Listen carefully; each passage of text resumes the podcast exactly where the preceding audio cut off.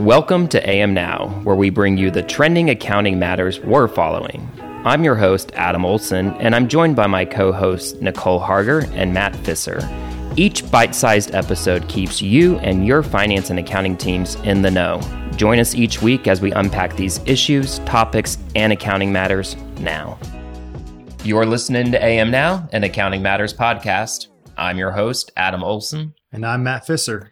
While this week is a bit lighter on the accounting and reporting front, we do have some updates to share from the PCAOB and key areas of focus as part of their 2023 inspection plans. In addition, we have a brief update from the SEC on reopening the comment period for one of their recently proposed amendments. We'll wrap up our discussion this week looking back on some of the accounting issues many have been wrestling with following the recent fall of Silicon Valley Bank. So let's kick things off, starting with the PCAOB's plans for their upcoming inspection year. Yeah, so earlier this week, the PCAOB staff released a report sharing their list of priorities for 2023 inspections. Recent audit quality concerns among public accounting firms were highlighted by the PCAOB. In fact, the most recent PCAOB report last December highlighted a 25% increase in audit deficiencies year over year, which is troubling to the oversight body. PCAOB Chairwoman Erica Williams recently spoke on the inspection plan, noting increased efficiencies in 2021 inspections and increased comment forms in 2022 inspections revealed a troubling trend in audit quality, which we are tackling head on in 2023. By staying ahead of new and emerging risks, our inspections plan will hold firms accountable and drive improvements in audit quality for investors. Key areas and issues were highlighted as priorities the board will be focusing on. These include risk of fraud, auditing and accounting risks, risk assessment and internal controls, financial services specific considerations, broker dealer specific considerations, M&A including de-SPAC transactions, digital assets, use of the work of other auditors, and quality control, particularly talent retention and its impact on audit quality and independence. Also, other areas of inspection are critical audit matters, cybersecurity, and use of data and technology in the audit. When it comes to selecting specific audits for inspection, the PCAOB will continue to select some audits of public companies and broker dealers for review randomly while selecting others based on a number of risk factors. The report highlighted some of those risk factors this year, and they will include entities affected by volatility, Fortune 100 companies, and entities with significant digital asset activities or M&A activities. While the inspection plan directly impacts registered audit firms of public companies, public company accounting and finance teams may also feel the impacts of the PCAOB's plan as their audit firm increases the nature, timing, and extent of auditing procedures around these highlighted areas. And we know what that means. This increased scrutiny will create additional work and burden for accounting and finance teams during their next audit cycle. Moving along, the SEC announced recently that it was reopening the comment period for its proposed amendments to the definition of exchange by providing supplemental information. The reopening release reiterated the applicability of existing rules to platforms that trade crypto asset securities, including so called DeFi systems, and provides supplemental information and economic analysis for systems that would be included in the new proposed exchange definition.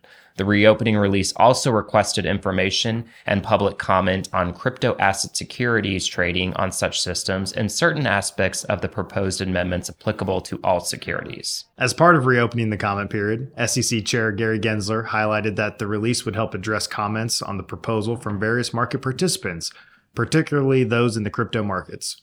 Mr. Gensler stated, Make no mistake, many crypto trading platforms already come under the current definition of an exchange and thus have an existing duty to comply with the securities law. Investors in the crypto markets must receive the same time tested protections that the securities laws provide in all other markets. I welcome additional public comment on all aspects of the proposal in light of the information in the supplemental release. The public comment period will remain open for 30 days after publication of the reopening release in the Federal Register. And finally, it's been a little over a month since the world saw the quick fall of Silicon Valley Bank here in the US. Since the fall, many have speculated around the accounting for investments held by the bank, particularly with held to maturity debt securities. And for those that need a little refresher here, let me explain. When a bank designates debt securities as held to maturity, the asset is reflected at its amortized cost on the balance sheet.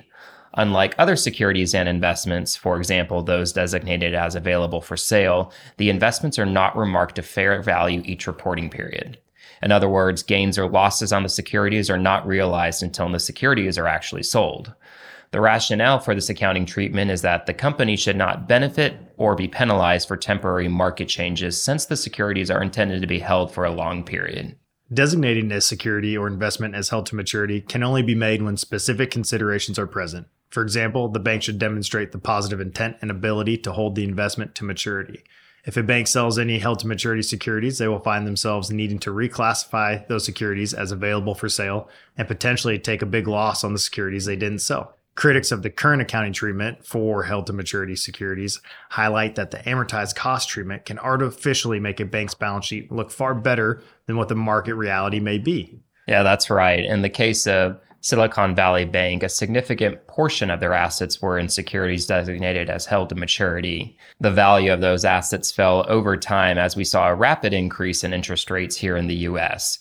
When interest rates increase so quickly relative to when the debt securities were issued, what the bank ends up holding as assets are worth less to, potential buyers. And as we saw with Silicon Valley Bank, when the bank suddenly needed capital to meet its liquidity demands, they had to sell off those securities, which was problematic when the price they sold them for was less than the amount recorded on the balance sheet. While some investors, analysts, and even other banks are raising concerns around the current accounting for held to maturity securities, there is no current project on the FASB's radar to look into the issue.